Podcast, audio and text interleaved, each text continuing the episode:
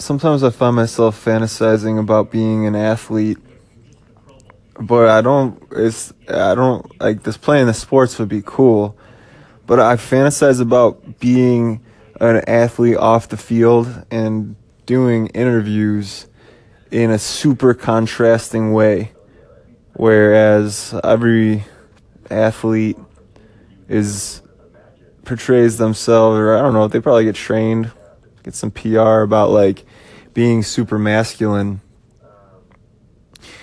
and I would I feel like I would just go on and like just let it all out, you know, like if someone asks me if I feel where I think I'm going, just like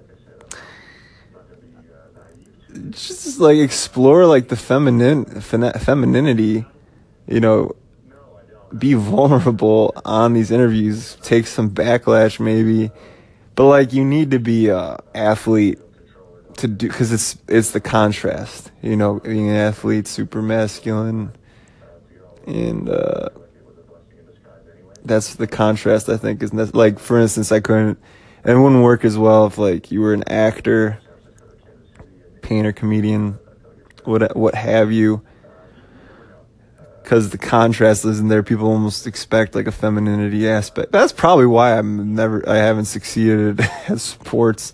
It's because I've femi- femininity streak. Huh. Well, all right. Hey, have a good day. Thanks for listening.